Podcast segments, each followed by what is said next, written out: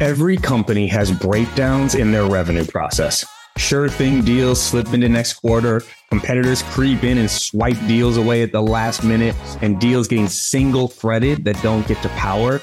These are just a few examples of revenue leak, but there are a ton more, and they're preventing your team from reaching their sales targets.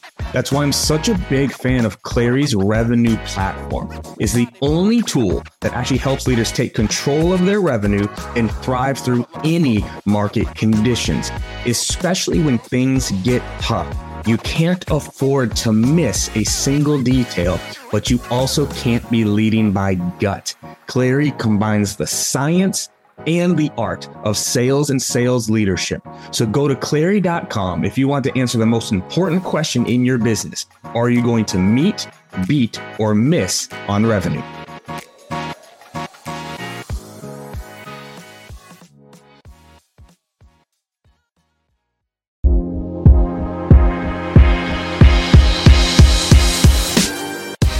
Welcome to the Live Better, Sell Better podcast with your host, Kevin Dorsey of Inside Sales Excellence, the number one Patreon group and YouTube channel for tech sellers and tech sales leaders, where we dive in deep for tactical advice on how to book more meetings, close more deals faster, and lead sales teams to success.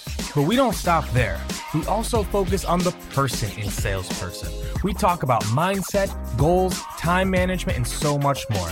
So thank you for listening. And if you're interested, head on over to patreon.com slash inside sales excellence. Now with that, grab a notepad, get ready, and let's dive into the good stuff. If you could rewrite any rap song to be a sales parody, what one would it be? I can't wait to hear this one. I need to like this is the one. Man, this is tough. I feel like I gotta go look at my playlist to make this decision. this is a hard one. I'm gonna go with Tupac on ambitious, okay. ambitious, Ambitionz Az a Ridah. Ooh. I feel like that makes the most sense out of all the songs that I'm thinking of because there's so much in that song that fits uh, very aligned with sales. I'm gonna go with that one. Okay, all right, I, I like it. Like one that's been in my head for a long time, right? Is trying to hit quota by Q4. I want I want to redo cruising down the street in my six phone. I want to redo that song for sure. But like this is like, and I think this will be a fun thing to to rap on. Ooh, look at me playing with words right now. Mm. Is like these are things that I encourage people to do because they're fun and they keep you engaged, right? Like when I hear songs, I think about all the time how it could be rewritten for sales, mm-hmm. all the time because it's just a fun thing to think about and keeps you in that game. I think I've got lists of songs that I would love to redo right for for Sally. I saw Ryan do one recently. Just um hilarious, yep. right? Which one what it was um driving dirty, right?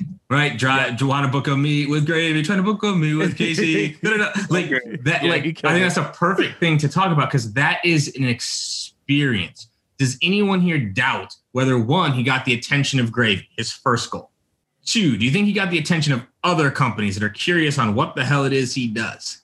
Yep. Three, here we are sitting here talking about him. None of us even know what he sells, but we know who he is, right? That's creating an experience, right?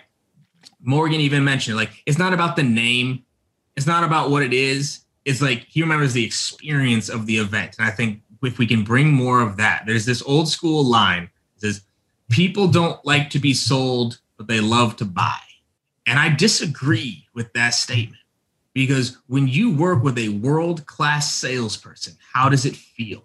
It's an experience. You enjoy it. You look forward to it. You feel good from it because the experience is there. You feel more confident in your decision. There's less fear. You got what you wanted. You understand, like working with a great salesperson who gives you the experience you're looking for that's where I think we all need to dive in. I'm I love that that's where Morgan took the hip hop because if you can create an experience in a brand that speaks to your listener, right? Travis Scott fans probably has different fans than the baby.